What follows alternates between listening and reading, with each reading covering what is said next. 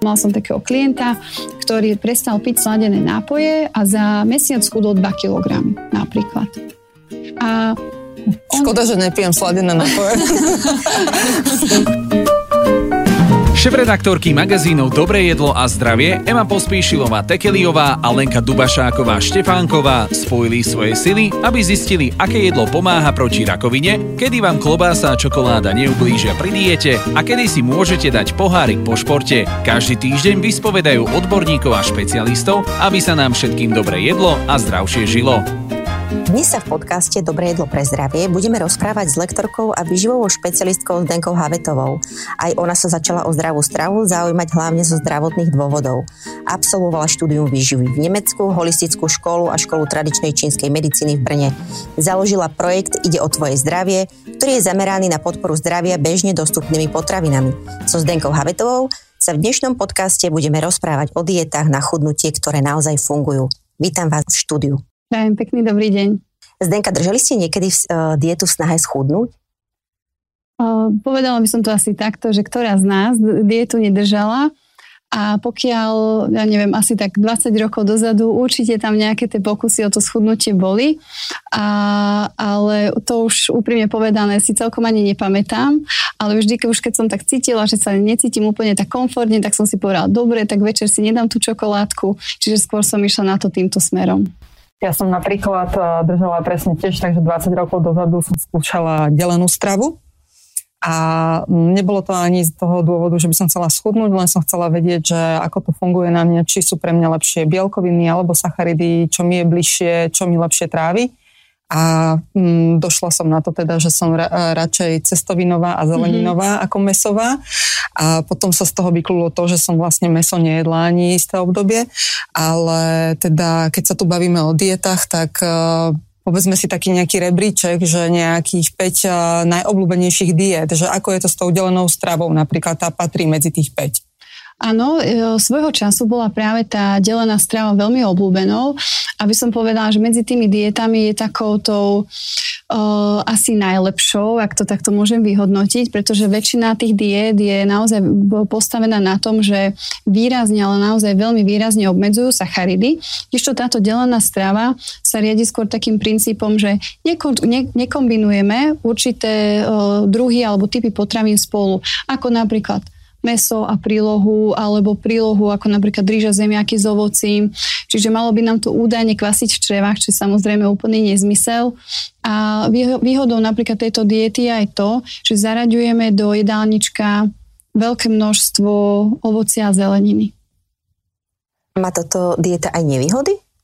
Nevýhody by som, alebo teda nevýhodu v tejto diete by som videla asi v tom, že v podstate keď prestaneme s touto dietou, tak je, je vysoko pravdepodobné, že sa vrátime na tú našu pôvodnú hmotnosť. Prečo? Pretože my sa za, za to obdobie, kedy sa takto stravujeme, nenaučíme správne a zdravo stravovať. Čiže pokiaľ túto dietu napríklad držíme 2, 3, 4 mesiace, fajn, podarí sa nám schudnúť, ale potom zase sa ako keby skúšame to, že veď dobre, dám si to meso s tou rýžou, alebo vyskúšam nejakú inú kombináciu a vrátim sa opäť potom na tú pôvodnú hmotnosť po, po, po istom čase.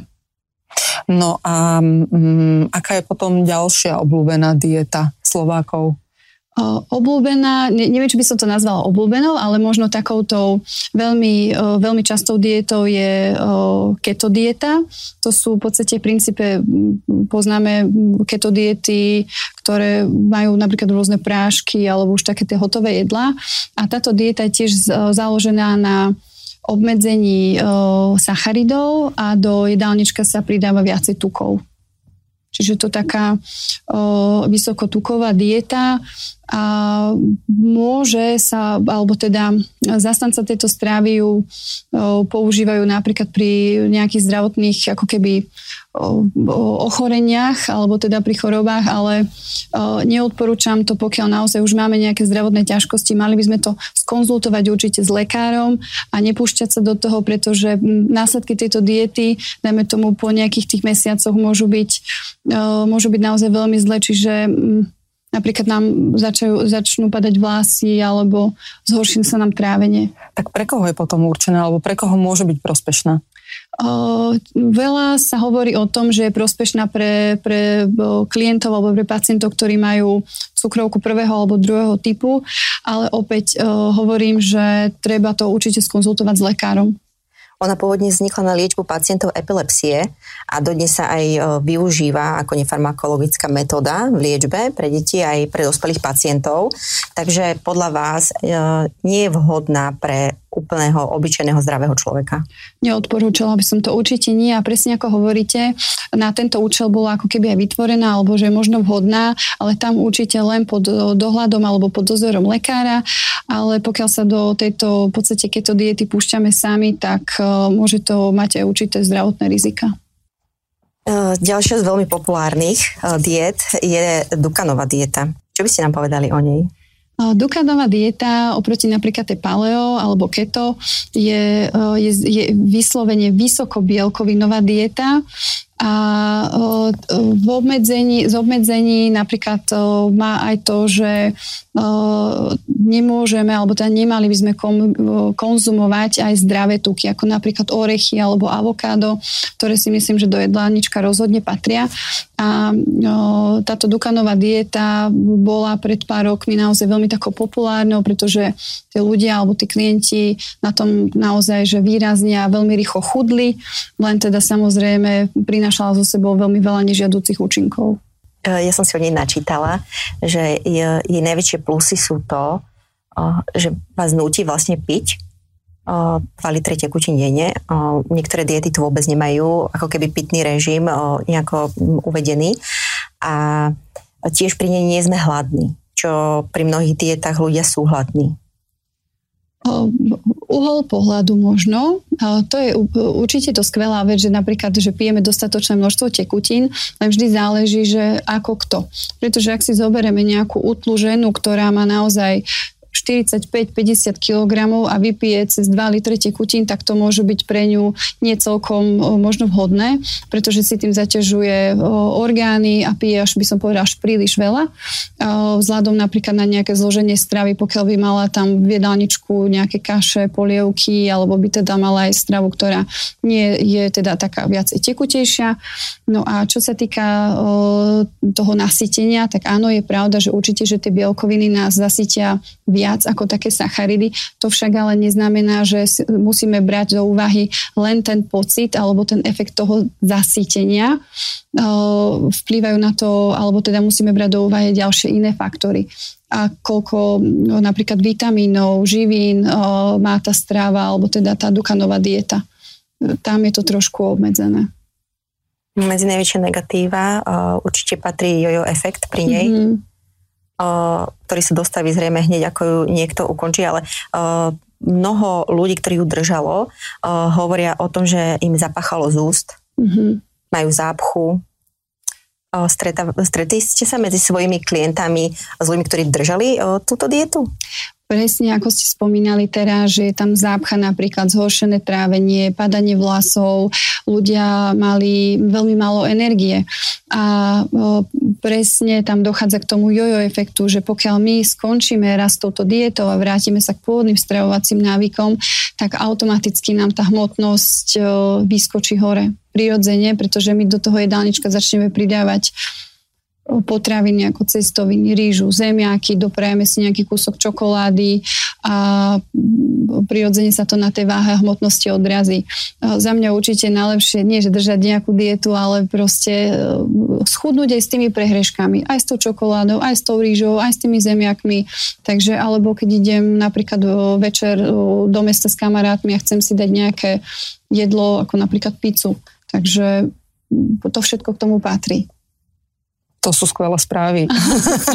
A budú, bude ich ešte niekoľko.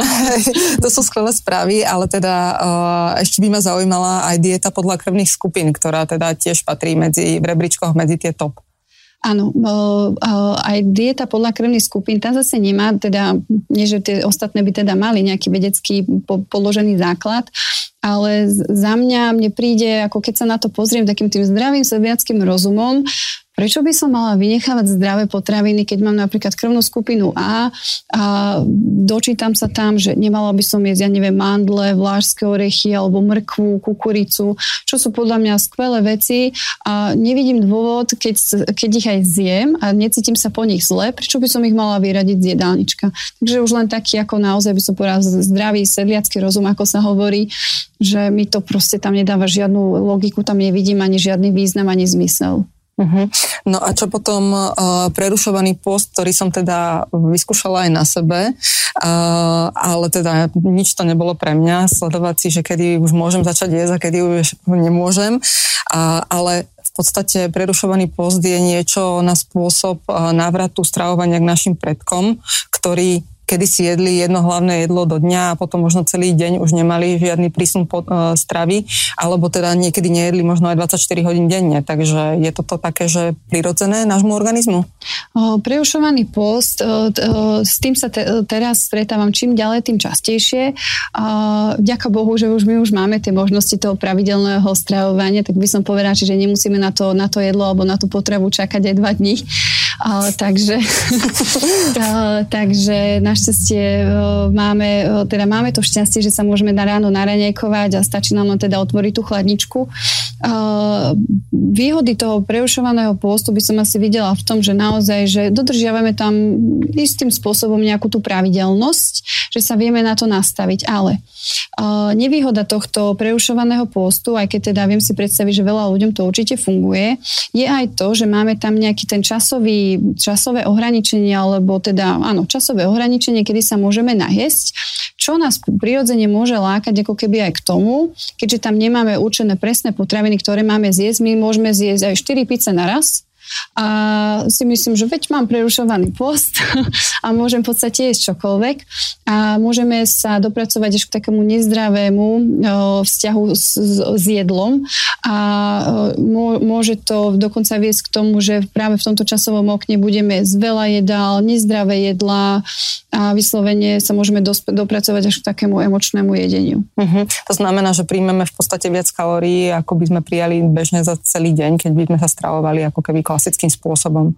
Presne tak a prečo to možno, že aj akože u viacerých funguje, keď si to vedia takto akože ustrážiť, že je tam naozaj nejaké troj alebo štvorhodinové okno, možno, že aj väčšie, nie, nie som si istá, ako si asi kto čo zvolí, tak uh, väčšinu času vlastne nejeme. Väčšinu času vlastne nejeme a máme na to nejaký ten priestor. Uh-huh.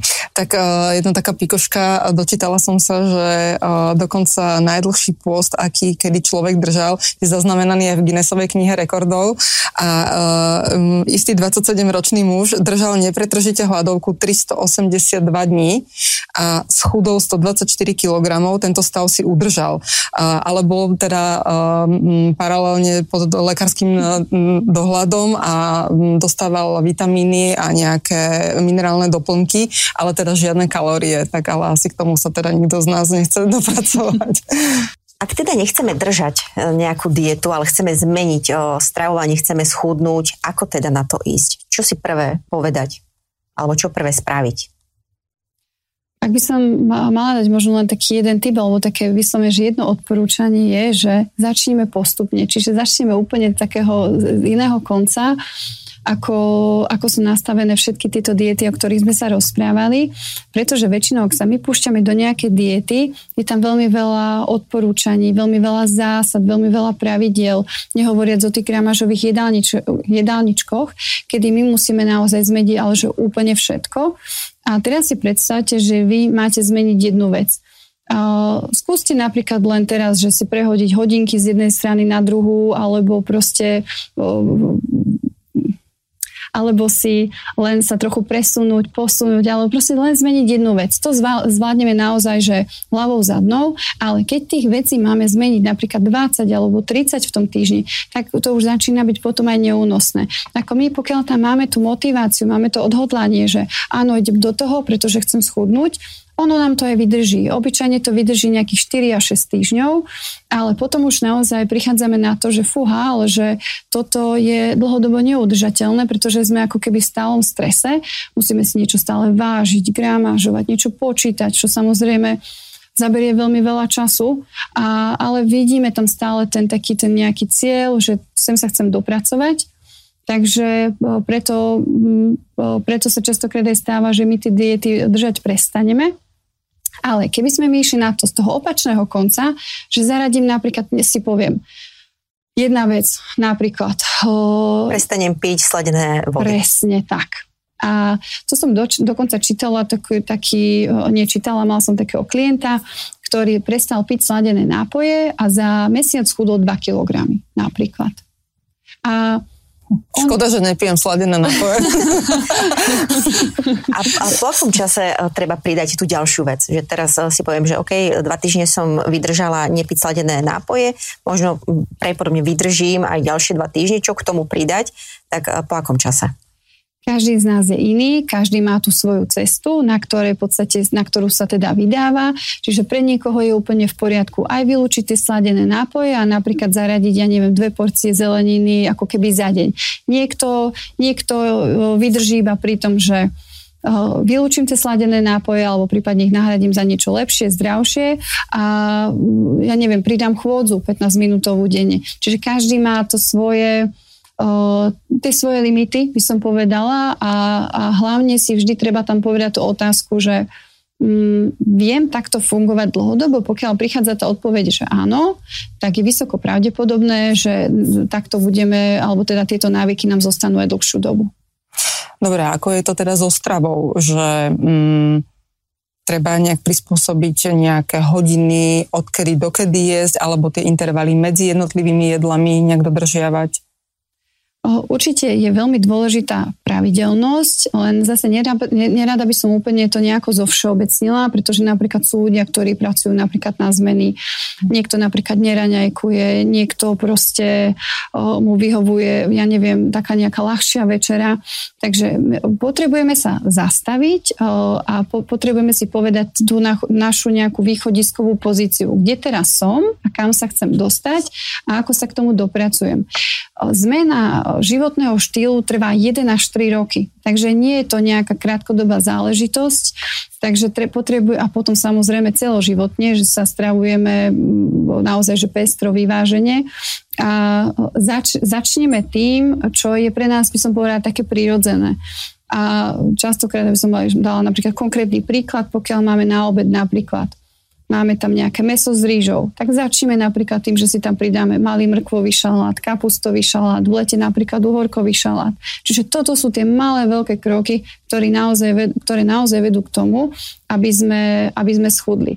Častokrát sa deje práve to, že my máme tú vidinu toho, toho úspechu, že schudnem za veľmi krátku dobu, schudnem 10 kg za, ja neviem, za 6 až 8 týždňov, veľmi sa za tým náhlime, ale potom bohužiaľ prichádza to sklamanie, že aha, ale ja keď si potom pridám do jedálnička niečo iné, ako mám napísané v tej diete, samozrejme potom prichádza ten jojo efekt. Uh-huh. Lebo je to veľmi rýchle a to, to nás asi na tom tak láka.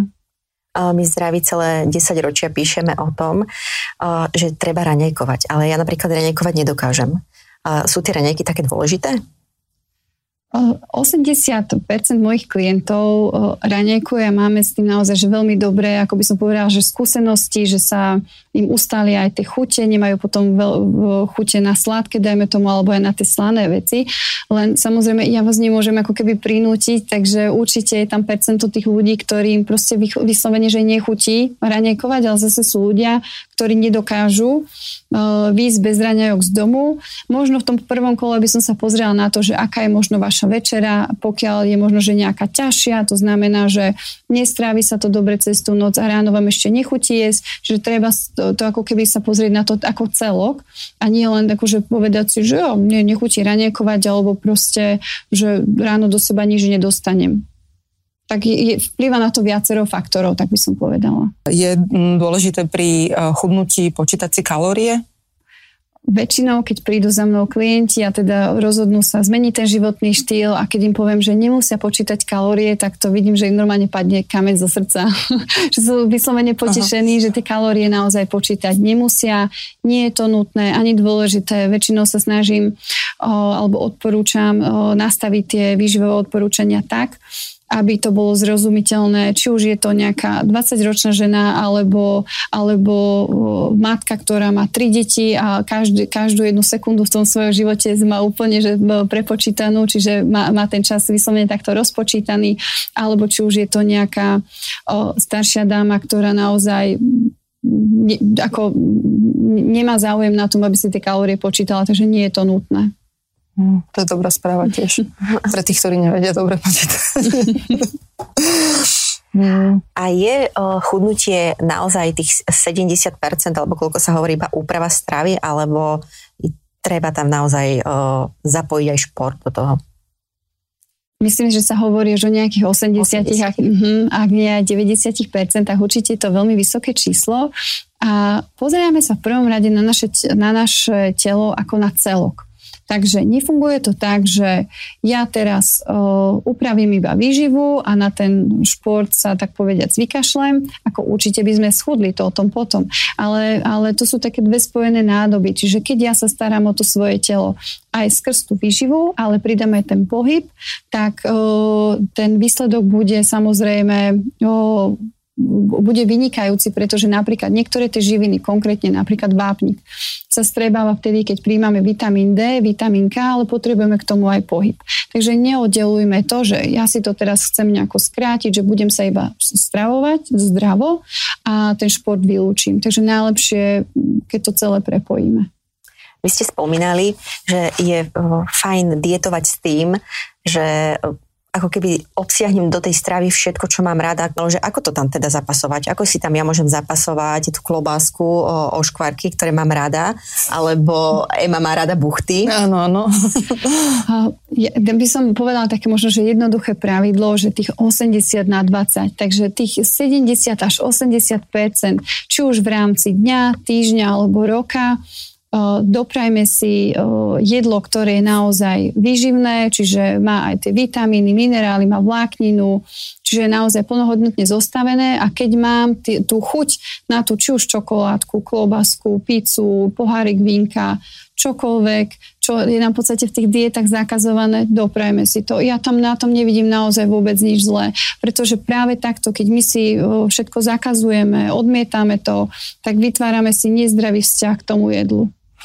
Moja trenérka tomu hovorí, že vlastne 6 dní e, do týždňa by sme mali ako keby držať, a teda v tých nejakých aj stravovaní, aj v športe ako keby, že tak vyváženie a ten e, posledný deň je ten voľný deň, kedy si môžeme doprieť teda čokoľvek a zhrešiť. Mm-hmm.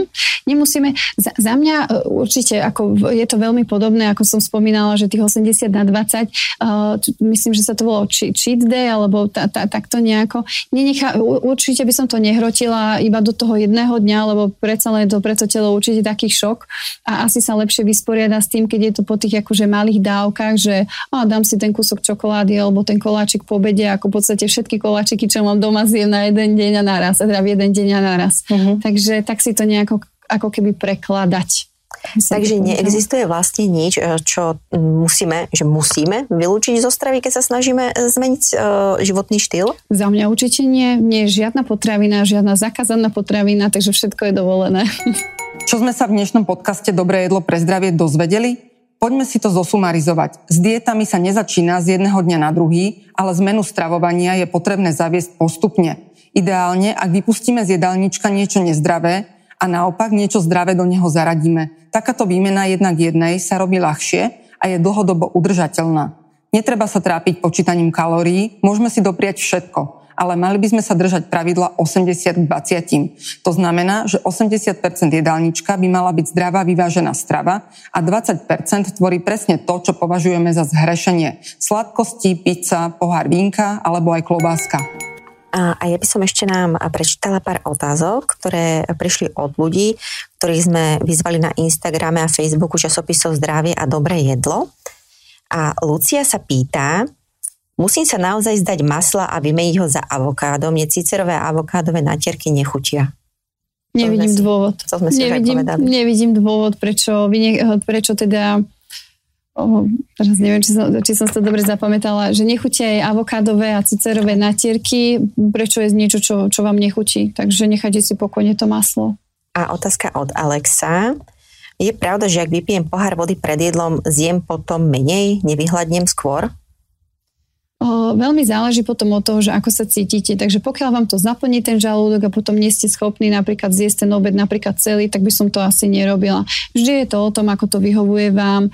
Nemusíte sa riadiť nejakými doporučeniami, kde ste napríklad čítali, že vypíte alebo nepíte ten pohár vody pred tým jedlom. Vy si to nastavte tak, aby vy ste sa cítili dobre, aby vám to vyhovovalo a aby vás napríklad nenafúklo, aby ste potom boli aj dostatočne nasytení po tom obede.